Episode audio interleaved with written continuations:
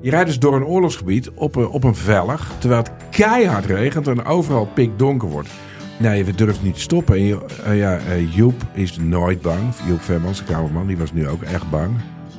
Via podimo.nl slash gonzo luister je de eerste 30 dagen gratis naar Podimo. podimo.nl slash gonzo.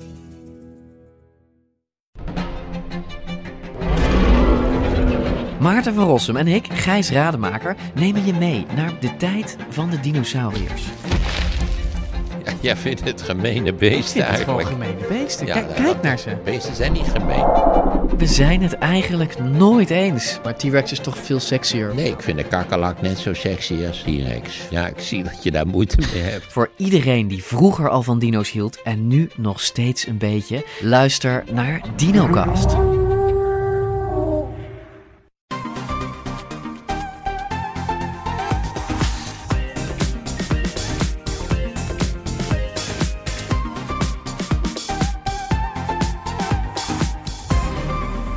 Welkom bij de Bright Podcast van woensdag 26 mei. We gaan je zoals elke week weer bijpraten over de trending topics in tech. Mijn naam is Tony en aangeschoven zijn Floris Yo. en Erwin. Hey.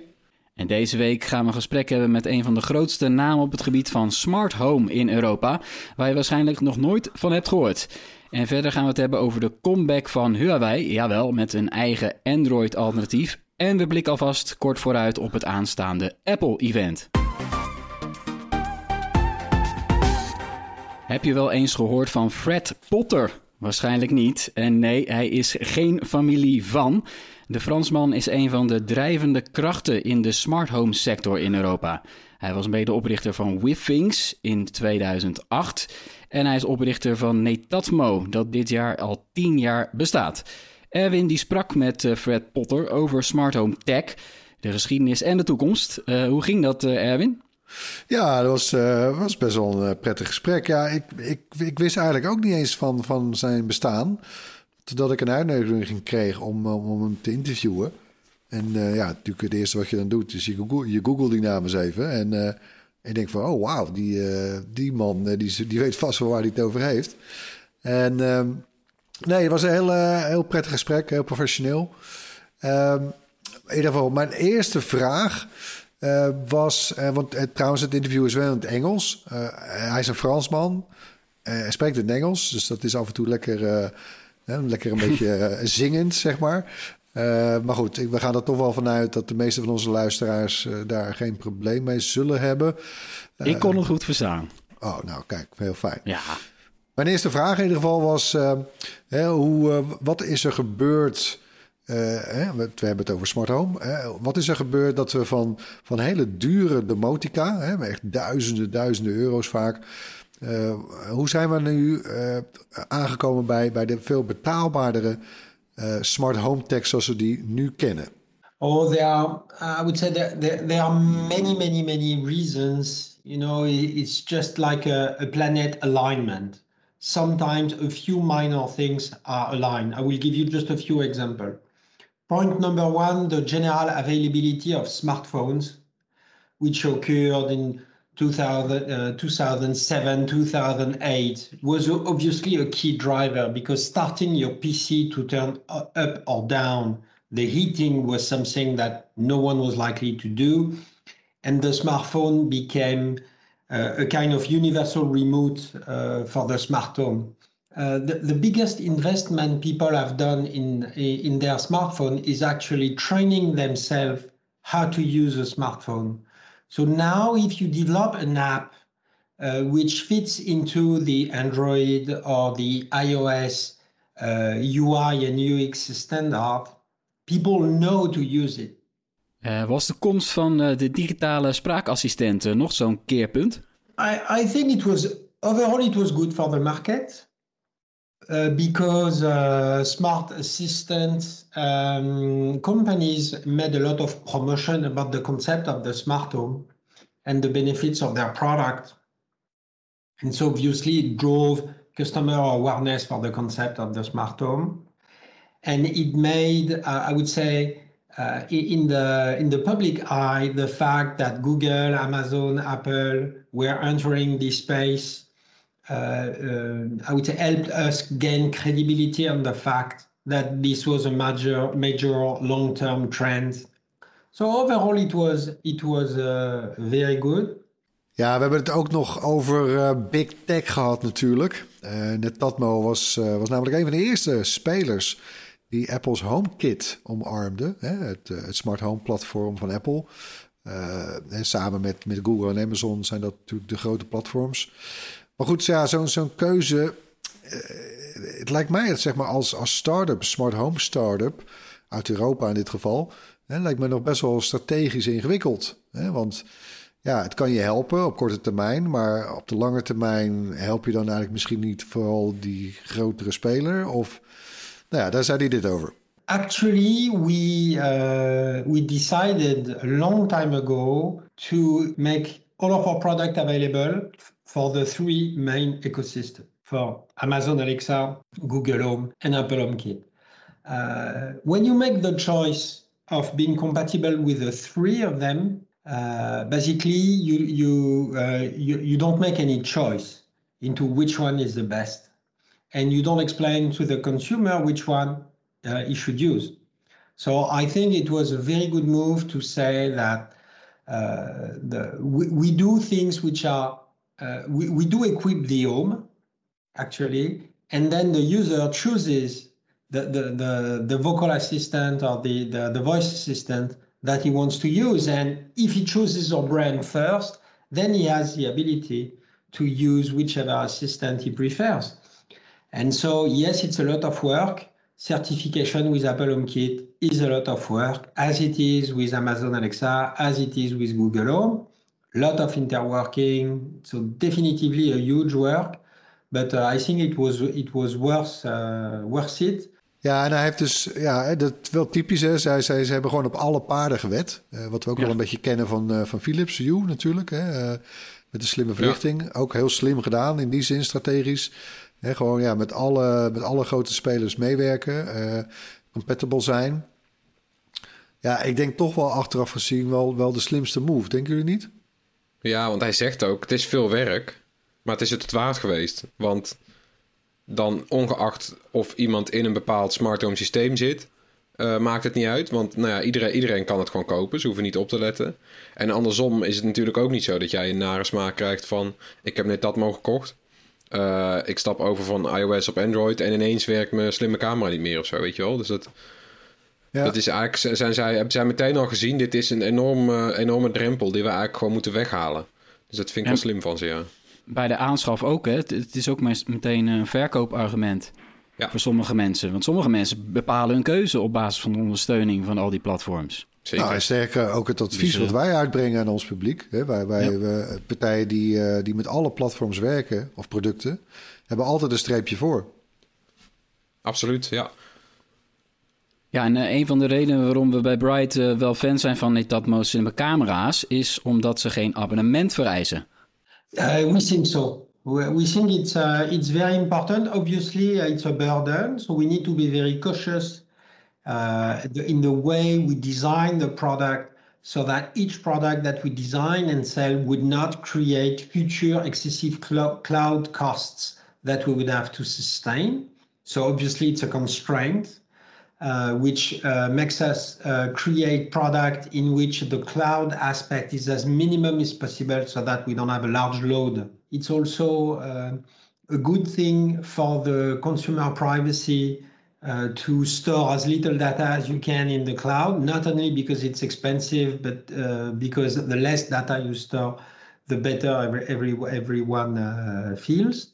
And we think it's very important because actually our competition is not, I, I don't think that the main competition for companies like us is an alternative thermostat player or an alternative, uh, I would say, a smart home player. The, the competition, the main competition for us is customer not doing anything smart in their home.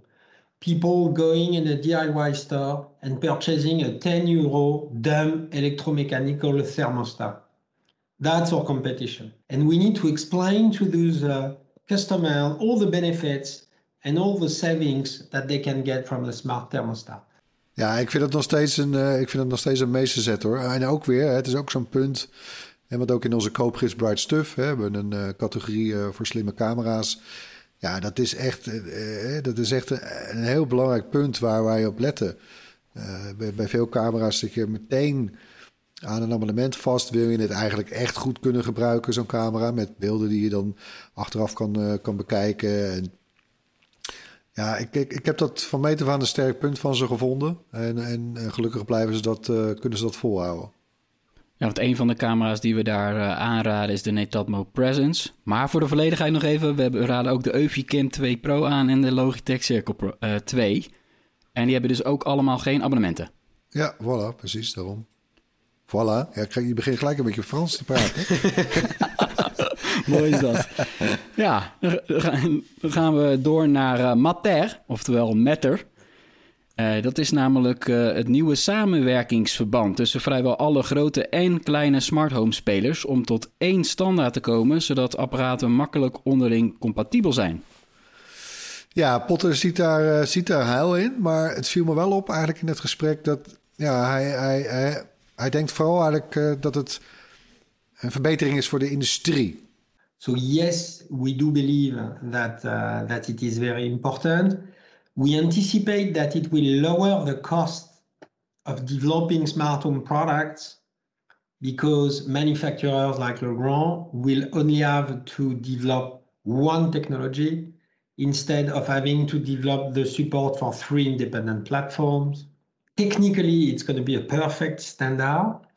Uh, it has the full commitment of uh, Google, Apple, uh, and, uh, and Amazon. So we anticipate it could be a success. And obviously, this is something we are, um, I would say, uh, taking uh, into account in our roadmaps. I'm, I'm, not, I'm, I'm not sure uh, it will be uh, a major benefit from the customer. I am not sure that customer will wake up in the morning and say, I want a Matter device instead of uh, of, a, of a system which is not compatible with, with Matter. Matter is an industry standard which simplifies the way we uh, appliances manufacturer do interwork with vocal assistant and smartphone ecosystems. I am not sure that in the consumer eyes, expect maybe a few uh, very uh, tech savvy persons, this will be a major selling point. Ja, dit vond, ik dus, dit vond ik wel vreemd dat hij dat zei. Weet je, dat voor de industrie. Want uh, nou ja, hij geeft ook dat voorbeeld van voor mensen in een huurhuis is het, is het fijner. Ik denk dan juist, voor als consument is het heel chill. Stel je huurt inderdaad en je hebt een huurhuis uh, waar allemaal dingen van Matter hangen. Uh, dus stel je hebt een huurhuis met U-lampen en met een, met een thermostaat die meewerkt met, uh, met Matter. Dan ben ik wel geneigd om toch meer dingen te kopen die misschien niet aan het huis vastzitten. Weet je wel, gewoon smart home ja. gadgets. Nou ja, precies. Dan dat ik dat, dus... ja, stel, stel je hebt een huis voor, stel ik huur en ik heb allemaal domme spullen in het huis hangen. Dan ga ik niet van mijn eigen geld een slimme deurbel uh, op dat huis schroeven en uh, een slimme thermostaat installeren. is allemaal gedoe. Want over een paar jaar moet je het huis uit en dan moet je het weer allemaal demonteren en zo. Ja, nee, maar goed, wij, wij verwachten eigenlijk uh, meer nog dan hij zelf. kreeg ik toch een beetje het gevoel hè, dat, dat Meta ook wel degelijk een soort keurmerk kan worden ja. voor de consument. Hè, dus van nou, hè, dat je in de winkel staat en zegt van ja, werkt het ook met Matter? Ja, oh fijn, want dan weet ik gewoon dat ik, ja, hè, dan kan ik het op van alles en nog wat aansluiten. Ja. Ja, en hij zegt het is misschien voor de tech-savvy gebruiker. Dat is misschien wel zo, het is weer een naampje. Maar het is wel iets dat je weet, als je je familie uh, vraagt van wat moet nou kopen en je stuurt ze naar de winkel, dan hoef je alleen maar te zeggen: let op dat er Matter op staat. Net zoals dat je bijvoorbeeld zegt: van let op dat er uh, Dolby Vision op staat. Of let op dat er. Of Bluetooth. Uh, Lightning, Bluetooth. Ja, al zulke soort dingen. Het is gewoon een makkelijk naampje wat je kan onthouden. En dan weet je dat het toch wel werkt. Ja, lijkt me ja. toch wel relaxed. Heb je het uh, met hem ook nog gehad over wat we nog meer kunnen verwachten? Naast uh, slimme verlichting, camera's, uh, thermostaten, deurbellen en sloten? Ja, natuurlijk. Uh, maar hij kwam best wel met een verrassend antwoord. One, uh, I would say it's a very technical product that we launched uh, uh at CES 2020, which is the uh, smart electrical panel. So it's it's it's not a very sexy product because a smart electrical panel is probably hidden somewhere in your home and you're not, you know, interfering with it every day. But I think it's a, it's a, a key enabler of the transition to uh, renewable and intermittent energies. Because if you use most of renewable energies are intermittent, and so obviously the big loads, uh, the big electrical loads in your home needs to be, you know, activated not only based on what the user wants, but also on the availability and the cost of energy. Ja, dus de meterkast, uh, ja, die, die zag ik niet meteen aankomen. Nee. wel, nee. wel leuk, maar uh, ja, ik denk toch wel dat hij een heel goed punt heeft. En dat hij dat toch wel goed ziet hoor. Want uh, hè, we gaan natuurlijk toch ook met het energiebeheer eigenlijk in ons huis... Ja, gaan we wel naar een situatie toe waarbij je, ja, als je wil ook, wat zelf wat meer aan de knoppen komt te zitten. Of je laat ja. een app dat natuurlijk doen, maar... dus ik denk dat hij daar, ja ik denk dat dat product, ja, het is wat hij al zei, hè, het is niet sexy op, op papier, maar dat kan toch best wel een eentje worden. Maar hoe, hoe bedoel je eigenlijk uh, meer aan de knoppen zitten? Heeft dat te maken met, uh, met zonnepanelen en terugleveren aan het netwerk en dergelijke ook? Of? Ja. Ja, ja, hij zegt ook, het is, uh, het is, energie is niet meer even duur natuurlijk. Nu, is, nu, is, nu heb je piektarief en daltarief en dat, dat weet je van tevoren. Maar als jij zelf zonnepanelen hebt of, of, of je bent van een windmolen afhankelijk of wat dan ook... je kan veel meer uh, je huis laten regelen wat op welk moment uh, energie kan vragen. En met zo'n paneel, met zo'n zo'n verdelingspaneel in de meterkast, pak je dat bij de kern aan eigenlijk. Dus dan kan je waarschijnlijk gewoon instellen. Uh, stel je hebt zo'n stel je hebt zo'n powerwall in huis, toch? Je hebt, je hebt van die powerwalls nu, zo'n grote accu. Wanneer laat je die accu vollopen? Als de stroom het goedkoopst is. Wanneer is de stroom het goedkoop? Nou, als je hem zelf vangt met je zonnepanelen als de zon schijnt. dus stel je het één keer in die Powerwall die laat alleen op uh, op het moment dat er verder niks uh, aan het verbruiken is en het kan het goedkoopt. Nou, dan ben je toch heel slim bezig. En dat, dat is, dat is in, in wezen echt een smart home. Want daar hoef je zelf dan niks meer aan te doen als het denk ik eenmaal loopt. Ja, ja, dat zou wel het idee zijn. Want kijk, als je dat echt soort actief uh, elke dag moet gaan doen. Ja, dat wil je ook niet. Want ik bedoel, je hebt al hobby's genoeg en je hebt waarschijnlijk ook een baan. En, ja. hè, dus daar, als een soort daytrader, ja. uh, je eigen daytrader voor energie, dat lijkt me nou niet, uh, daar zit ik niet op te wachten. Maar nee, daar heb je natuurlijk de apps voor en de algoritmes. En ja, dat wordt, dat wordt best wel een business hoor, denk ik. Dus wie weet komt daar ook snel een product en ja, gaan we dat zien. hij is zich ook bewust van alle zorgen die er zijn rond de veiligheid van smart home. Dat is natuurlijk een heel belangrijk onderwerp. Uh, ja, even luisteren wat hij daarover heeft gezegd. There is not only a, there are three problems and not one, or three concerns and not one. One is IT security, meaning can a hacker hack into my system? The second one is privacy, and the third one is transparency, meaning what is the usage of the data that the brand I'm dealing with will be doing. I will make a, a comparison. Uh, I was talking earlier about switching panels. When you buy an electrical switch, switching panel, what do you buy?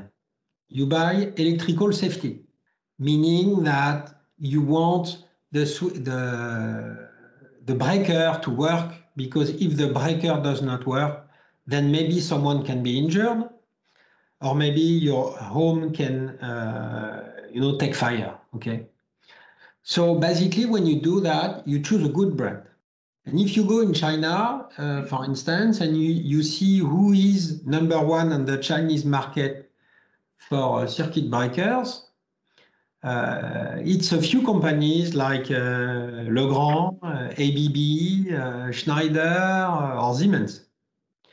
Meaning that the, the, everyone in the world does value to have a good brand for a security device, for, for, for uh, ensuring uh, the safety uh, in your home. And we think that for the smart home, basically, it's going to be the same. Juist, ja. Geen, geen troep uit China uh, kopen, zeg maar. Even kort door de bocht. Nee, nee. ja, nee, ik had het ook nog met hem over dat, uh, dat niet alle smart home tech zaligmakend is. Hè? En, en soms niet slim genoeg. Ik gaf hem het voorbeeld van uh, de, de geofencing uh, functionaliteit in mijn slimme thermostaat. Hè? Dat, hè, die dus in de gaten houdt of jij thuis bent of niet. Hè? Want lees, als jij dus weg bent, dan kan de verwarming wat lager. Ja, nou, dat klinkt allemaal fantastisch, maar als je in je eentje woont, hè, of uh, oké, je, kan je, je kan je partner vaak bij dat soort apps ook nog wel toegang, toegang geven tot die app. En dan kan die dus ook de geofencing van je partner in de gaten houden. Maar het wordt al echt wel heel snel ingewikkeld als je ook nog kinderen hebt bijvoorbeeld. Hè. Wel kinderen die oud genoeg zijn om bijvoorbeeld om alleen thuis te zijn, maar ja, die nog niet meteen misschien ook een smartphone hebben of, of, of die apps willen draaien of kunnen draaien. Hè. Dus dat, nou ja, en daar, uh, uh, ja, dat was hij wel met me eens trouwens. Hier, luister maar. Don't use geofencing on a thermostat. It's a bad idea. Because your kids can be at home and maybe that they have no smartphones. Because uh, you can have aides uh, coming into your home, for instance, a cleaning lady, or uh, if you have a, uh, maybe someone helping your older parents can go in their home. Uh, and so, how does that work with uh, with geofencing? That's a yeah. very important design question. It is empathy. If you are, it's not because people who develop those products are usually men uh, in their early, in their late 20s or early 30, that they should consider that the people using their devices will be like them. So if you have the proper empathy uh, to customers, and if you are you are in the B2C business or business to consumer and not B2G uh, business, which is business to geek, okay, then yeah, you yeah, have yeah. the empathy that not everybody is like you, and, and then you you design uh, you design systems which do fit uh, uh, the general public needs and not a, a, a small uh, category uh, need. Ja, hoe vind je die? Hè? Dus het is niet de business-to-geeks-markt. Nee, het is de business-to-consumer-markt. Vond ik wel een mooi punt. Niet? Ja, slim. Ja, ja het is gewoon... Dit, ik denk dat het ook de insteek is die Apple bijvoorbeeld uh, neemt. Alles net iets simpeler maken dan het eigenlijk zou kunnen zijn. En de, de hardcore gebruiker komt toch altijd wel achter de, achter de schermen terecht, weet je wel. Die weet wel een extra paneeltje te vinden. Maar het moet, ja, wel gelijk. In de kern moet het gewoon werken, zonder mitsen en maren, denk ik. Ja. Ja, leuk. Ja, de, de, de smart home industrie die is ook druk in de weer met uh, deep learning en AI, kunstmatige intelligentie. Uh, hoe gaat daarmee om? Obviously, we have a lot of AI in our cameras. because with a camera you can uh, recognize people's face and see if your uh, if uh, uh, I would say your family is back at home or if it is an unknown person. And what could we do in the future with that? Uh, is to to to to use this context awareness uh, of the of the smart home, which which comes from the camera, to understand more about your needs. How many people are in the home? Who's there?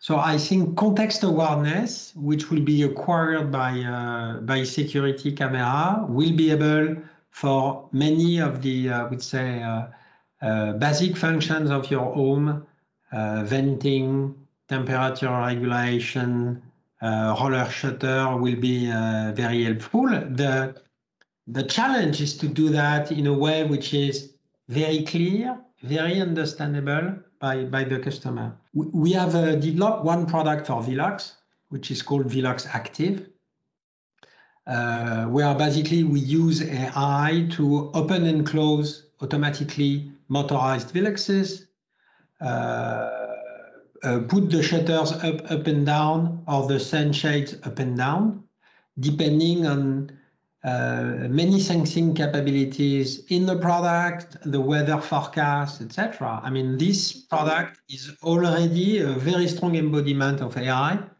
Personally speaking, it has it has changed my life because my room uh, is just uh, is on the last floor, so it used to be overheated during the summer, and, and to have my windows opening automatically uh, when the sun goes down to vent automatically my place or the shades going down to prevent overheating has definitely changed the way I appreciate uh, my home. And uh, it's a typical example of energy efficiency and better comfort uh, introduced by, uh, by AI uh, in smart home. Ja, nog, nog even over die camera's. Eh, dat was wel grappig hoor, want eh, ik heb een paar van die camera's, hè, eh, zowel binnen- als buitencamera's. En ja, er zit eigenlijk een zwakke plek in dat product. En dat is dat er zit een SD-kaartje in. En dat zit, ik bedoel, dat, hij gaat dat zo vertellen hoor, maar dat is wel overwogen hoor, dat dat, dat erin zit. Alleen de pest is een beetje, als dat nat wordt, eh, bijvoorbeeld bij de buitencamera, want die hangt ook vaak een beetje scheef. En dan, ja, er komt toch ongemerkt wel wat vocht in zo'n eh, in zo'n camerakastje. Eh, hè, of, of het SD-kaartje is defect. Ja, dan werkt die hele camera niet meer. Dat is best wel een soort Achilleshiel. Maar daar zei hij, daar zei hij dit over. it was a product choice. Uh, so obviously, ju- just uh, the the SD card is there to record movies. Uh, it is there for many reasons. Why? Because we uh, nobody wants his uh, his films to be recorded in the cloud. Point number one. Point number two. Uh, as I mentioned, for cost reasons, because we don't have a subscription-based model, so we cannot sustain the cost of uh, streaming all this video and, and getting it. So for, for, for many reasons, then obviously the camera could be able to function without the, SD card, but could not be able to, would not be able to record the, the movies. And so if the SD card becomes defective, which the user can replace, we initially took the choice of having a strong stop in the app and say to the user, hey, your SD card is not effective, you need to change it. And, and you change your SD card, and then the entire feature set comes back. The alternative would have been to say to the user, okay, your camera is still working, you can still have uh, uh, some reports, detection, etc. But if you see something really interesting, you will not be able to see the associated movie because your SD card is broken and we are not able to record it. And we thought that this could be uh, more frustrating because it would not push the user just to change its SD card. And then, in case something really important would occur, it would be really frustrated. Ja, en dan nog even over dit punt. Want mocht je nou HomeKit gebruiken, hè, en dat, dat maar ondersteunt dat dus. En ook uh, uh, van de HomeKit, de Home Secure Video. En uh, Potter die gaf toch eigenlijk wel toe dat dan een SD-kaartje niet per se nodig zal zijn. dus best kans, want ik, ja, ik hoorde hem bij wijze van spreken denken hoor in dat interview. best kans dat de camera's daarop worden aangepast. Hè. Desnoods over die air, met een, software update. En maar dat is dat dadelijk dat je dat die Achilleshiel eigenlijk een beetje verdwenen is. Mocht je gebruik maken van Home uh, Secure Video, dat dan een, een defect SD-kaartje wordt genegeerd. Want nog even kort dan voor de luisteraar, wie Home Secure Video, dan krijg je geloof ik opslag in iCloud meerdere dagen. Ja, maar er is nog een heel belangrijk verschil in dit verband. Hè, want je kon bij, bij de camera's van dit Tatmo ook eigenlijk weer als onderdeel om dus geen abonnement te hoeven afsluiten. Uh, daarom zit dat SD-kaartje in die camera's. Maar je kunt ook de beelden, de opnames, kun je uploaden naar je Dropbox of naar een FTP-server. Misschien een eigen FTP-server. En dat is tof, maar ja, dat, daar gaat die vlieger hier niet bij op. Want wil je het uploaden naar Dropbox, dan moet je dat alsnog eerst opslaan. En is dus wel degelijk dat SD-kaartje nodig. Bij Home Secure Video inderdaad doe je dat, en stream je dat. Dus terwijl het gebeurt, terwijl je het opneemt, streamt uh, dat daar inderdaad naar je iCloud. En uh, dus daarom zou dat daar, nou het is allemaal een beetje een detail hoor dit, maar ik weet in ieder geval van veel mensen die, die net dat camera's hebben, dat ze daar vaak gefrustreerd over zijn over dat SD-kaartje. Maar goed. Uh, dus ja, de Home Secure Video is ook nog niet zo oud, toch? Het is pas nee, nee, nee, nee, dat klopt, dat klopt. Precies. En het verschil is dat dan de Netatmo een versleutelde streamverbinding heeft met je iCloud-opslag eigenlijk. Ja.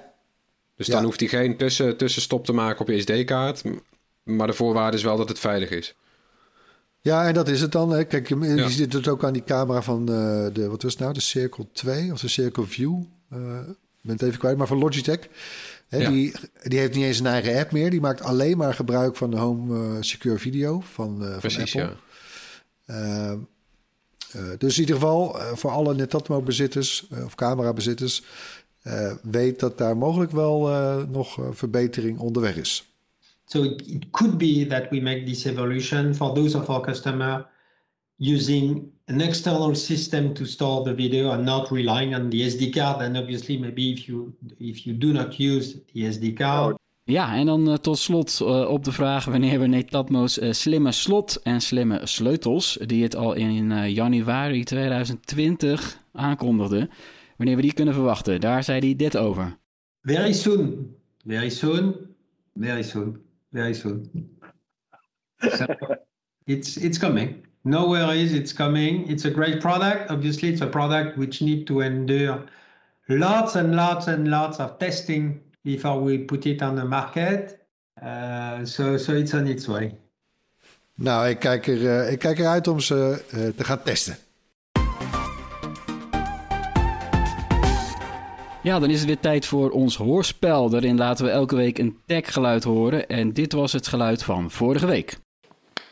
Het geluid is niet geraden, jongens. Nee, nee. Ja, het is ook een moeilijke. Ja, het is bij een stinkertje.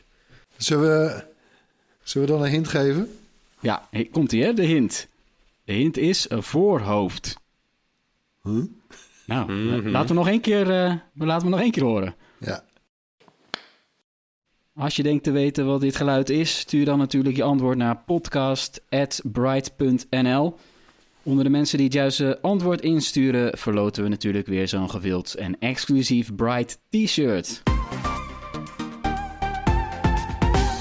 Tijd voor een rondje kort technieuws.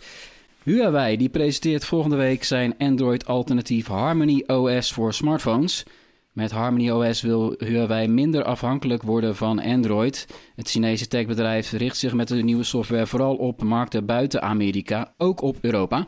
Uh, sinds twee jaar mag Huawei namelijk door de Amerikaanse handelssancties geen nieuwe telefoons meer leveren met de volledige Google-versie van Android.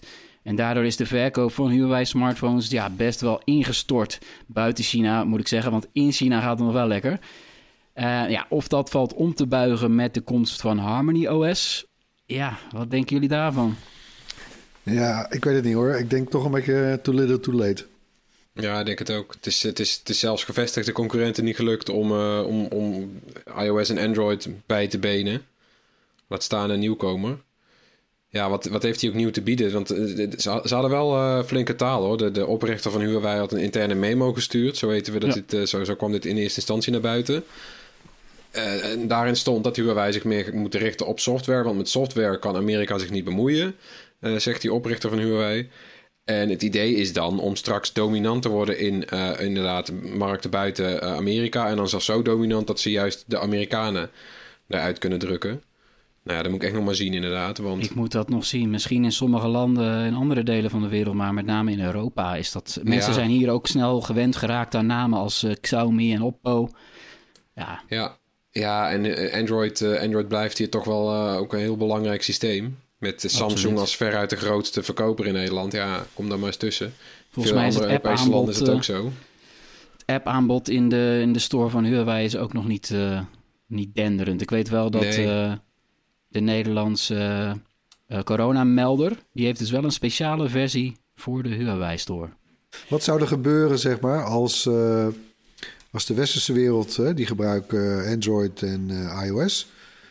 En bijna alles daarbuiten gebruikt dadelijk Harmony. Ja, ja. Het zou heel apart zijn. Dat hebben we ook nog nooit meegemaakt. Hè? Want al die andere systemen die dan de concurrentie aangingen... Uh, met Android en iOS, of het nou Tizen was of Windows Phone... ja, het flopte allemaal. Ja.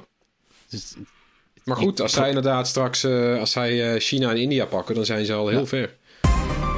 Amazon is weer in het nieuws... Het zal ook niet. Uh, die is namelijk door uh, Washington aangeklaagd omdat het externe verkopers zou verbieden om producten op concurrerende sites te verkopen tegen lagere prijzen. En dat heeft volgens de openbare aanklager geleid tot een kunstmatige verhoging van de prijzen. Amazon zou op illegale manier zo de concurrentie hebben beperkt. Amazon zelf die ontkent dat uh, trouwens. Maar het is alweer de zesde concurrentiezaak tegen een groot techbedrijf in Amerika in nog geen jaar tijd. Het tikt lekker aan daar, hè? Zo. Uh, ook Ja. de EU doet trouwens onderzoek naar Amazon. En alles zegt mij dat Amazon het wel kan ontkennen, maar dat het toch nog wel een staartje gaat krijgen. Ja, Dit is een grote hoor, want eh, zeker in Amerika, maar ook steeds meer in Europa... zijn heel veel van die externe verkopers bijna volledig afhankelijk van Amazon. En als dan blijkt dat Amazon de, de, de, nou ja, de, de prijzen beïnvloedt... Ja, dan Ja, zijn ze nog niet jarig. In deze zaak kwam ook naar voren dat ze van sommige partijen dus ehm, de producten niet toonden in de zoekresultaten. Als, die, als de prijs lager was dan ze zouden willen hebben. Nou, ja, Ja, smerig, als- hè? Als ze, ja, dat is een smerige, ja. Als ze die hard weten te maken, ja, we gaan het zien. En ja, dan hebben we nog maar net alle nieuwe Apple-producten getest. Erwin is er hard mee bezig geweest. Of er lijken alweer nieuwe Apple-producten aan te komen. Eh, op 7 juni begint namelijk het grote Apple-event WWDC. Eh, tijdens die presentatie zou Apple volgens eh, de nieuwe geruchten ook de vernieuwde MacBook Pro's onthullen. De nieuwe MacBook Pro zou een aangepast design krijgen en de tweede lichting van Apple's eigen chips. En ook een ingebouwde HDMI-poort en SD-kaartlezer. Die zouden terugkeren, want die zaten de afgelopen tijd niet in de MacBook Pro's. Ja, nee, halleluja natuurlijk als dat gebeurt. Hè. Er zullen vooral de pro's inderdaad eh dolblij mee zijn. Maar ja, kijk, de eh, WWDC, eh, Worldwide Developers Conferentie... dus Apple's eh, conferentie jaarlijks voor ontwikkelaars. Voor, het gaat hoofdzakelijk over software. We gaan natuurlijk het nieuws krijgen over de nieuwe iOS, macOS, tvOS enzovoort. Maar, hè, want aankondigingen van hardware... Dat is, ja, dat is zeker geen gegeven hoor, op dat event, maar... Ja, het heeft er toch wel alle schijn van nu hoor, dit keer. Ja. en naast MacBook Pro's trouwens misschien toch ook nog nieuwe AirPods. De gewone AirPods dan, niet de Pro, de gewone. Die gaan wel dan op de Pro lijken, maar nou ja. Vanaf eh, 7 juni, ja, we hebben zeer waarschijnlijk eh, de dag erop, want het is op eh, 7 juni s'avonds, Nederlandse tijd. Dan hebben wij eh, de dag erna hebben wij eh, eh, zeer waarschijnlijk meteen een video eh, over al het nieuws. Ja, blijf ons volgen. Eh, over video's gesproken. Nog één kort, bright-achtig nieuwtje dan. eh, intern nieuwtje, want eh, we zijn op zoek naar nieuwe stagiairs... voor het eh, filmen en editen van onze video's. Jawel. Is heel Ja, wie belangrijk. wil dat nou niet? Wie wil dat nou niet? Ja, dat is een unieke stageplek. Dat mogen we wel zeggen. In alle opzichten. Heb je interesse om bij ons stage te lopen? dan kun je aanmelden. De link zetten we in de show notes. En ja, als je via Google zoekt op Media Stages Bright, dan kom je er ook wel. Ja, en trouwens, hè, want het is bij ons, eh, het, is, eh, het is geen koffie halen alleen maar. Hè. Het is gewoon echt volle bak meedraaien. En eh, je wordt echt in het diepe gegooid. Je moet gewoon filmpjes gewoon helemaal... Je wordt natuurlijk begeleid hoor, maar ja, je, moet, eh, je gaat wel echt aan de bak. Leuk. Ter afsluiting hebben we natuurlijk weer de tips van de week voor jullie. Eh, beginnen we met eh, Floris. Ja, ik heb een eh, docu deze keer. Docu eh, 1971. Muziekdocumentaire op Apple TV+. En eh, de, ja, de tagline is... The year that music changed everything. Het is een ongelooflijk aantal grote hits. Kwam in 1971 uit. Eh, ze beginnen in de eerste aflevering al met What's Going On van Marvin Gaye... en eh, Imagine van John Lennon. En het zijn dan allemaal, zeg maar, de gemene deler van al die hits die uitkomen, is de, nou ja, de wereldwijde onrust die er heerst. Dus er is van alles aan de hand. Eh, eh, Nixon is president, de Vietnamoorlog is aan de hand. Eh, Bangladesh wil zich afscheiden van India, et cetera, et cetera. Er gebeurt van alles. De, de, de- En muzikanten zijn veel activistischer dan dat we nu misschien gewend zijn. En die willen zich echt inzetten, die willen zich laten horen. En tot een soort wisselwerking. Je ziet echt Ja. hoe, de, hoe, de, hoe de, het nieuws de muziek beïnvloedt en hoe het muziek weer het, ni- het nieuws beïnvloedt. Het is wel heel interessant om te zien. Op Apple TV+. Plus. Erwin, jouw tip. Ja, ik heb eh, het tweede seizoen van Love, Death and Robots. Dat is een animatieserie op Netflix. En eh, ik ben echt verrast weer door, eh, door het nieuwe seizoen, door de aflevering. Ik heb er nu drie gezien. Het zijn er acht in totaal. En ja, ik, het lijkt wel alsof die serie steeds beter wordt. En ook heel lekker, die afleveringen duren niet zo lang. Dus eh, het is misschien thuis, eh, als, als het laat is en je denkt van ja, ik ga nou niet nog een heel uur nog weer iets kijken, dat red ik toch niet. Dan val ik in slaap. Of een, of een film van twee uur al helemaal niet. Maar het zijn soms dingen zo van 10 minuten, 15 minu- minuten, bijna een beetje YouTube-lengte. Maar dus ook lekker trouwens voor onderweg in de, in de bus of in de trein. Eh, maar erg goede animaties. Love, Dead and Robots. En wat voor, wat voor soort genre is dat eigenlijk? Eh? Ja, dat houdt een beetje midden tussen science, een beetje, een beetje, een beetje science fiction, menspuntje manga, weet je. Er zit, eh, er zit van Oh, alles ja. tussen. Echt tof. Ja, ze staan echt los ook van elkaar. Dus je kan echt eentje kijken. Volgens mij stond het eerste seizoen ook in willekeurige volgorde. Ja, klopt. Het is eh, een uh, Oh, antologie-serie, dus elke aflevering is gemaakt door iemand anders. Ja, dat is ook Dus wel eens lekker. veel, eh, ja, je krijgt heel veel heel, eh, toffe verschillende stijlen te zien. Echt gaaf. Heel goed. Eh, nou, ik heb voor de verandering eh, niets om eh, te kijken, maar om te luisteren. Natuurlijk heb ik Ferry ook gekeken op Netflix, wie niet. Maar goed. Dat, Ja, man. ja. Lekker, Dat, lekker hoor. ja, dat raden was nog iedereen aan hoor, daar niet van. ja, dit hoef je bijna niet als tip te noemen. Dit, Nee, daarom. Mijn tip is dan ook een podcast. Die heet Buiten de Muren. is van de NTR, Publiek Omroep. Dat is een podcast. daarin worden twee ja, ex-gedetineerden gevolgd op weg naar het leven buiten de muren van de gevangenis. Vandaar de naam. Het begint ook in die gevangenis. Eh, echt indringende podcast-serie. Ik heb twee afleveringen geluisterd en ik weet zeker dat ik hem af ga luisteren. Eh een van de twee eh ex-gedetineerden is echt een draaideurcrimineel met een drugsprobleem. De andere is weer een totaal ander persoon. zit vast wegens doodslag. Is best wel een heftige serie. Eh, kun je op alle platforms eh, luisteren. Klinkt interessant. Spannend. Ja, bedankt weer voor het luisteren. Laat gerust iets eh, van je horen. Mail ons op podcast.bright.nl. Ook als je stage wil lopen, hè, je weet het. Eh, en zoek ons natuurlijk op op YouTube, Facebook, Instagram, TikTok, Discord. En You- alle you andere platforms it. waar je ons kan vinden. Ja, Ja. Volgens mij zijn we Twitter nog vergeten. Die staat er niet tussen. Tot volgende week. Doei! Bye.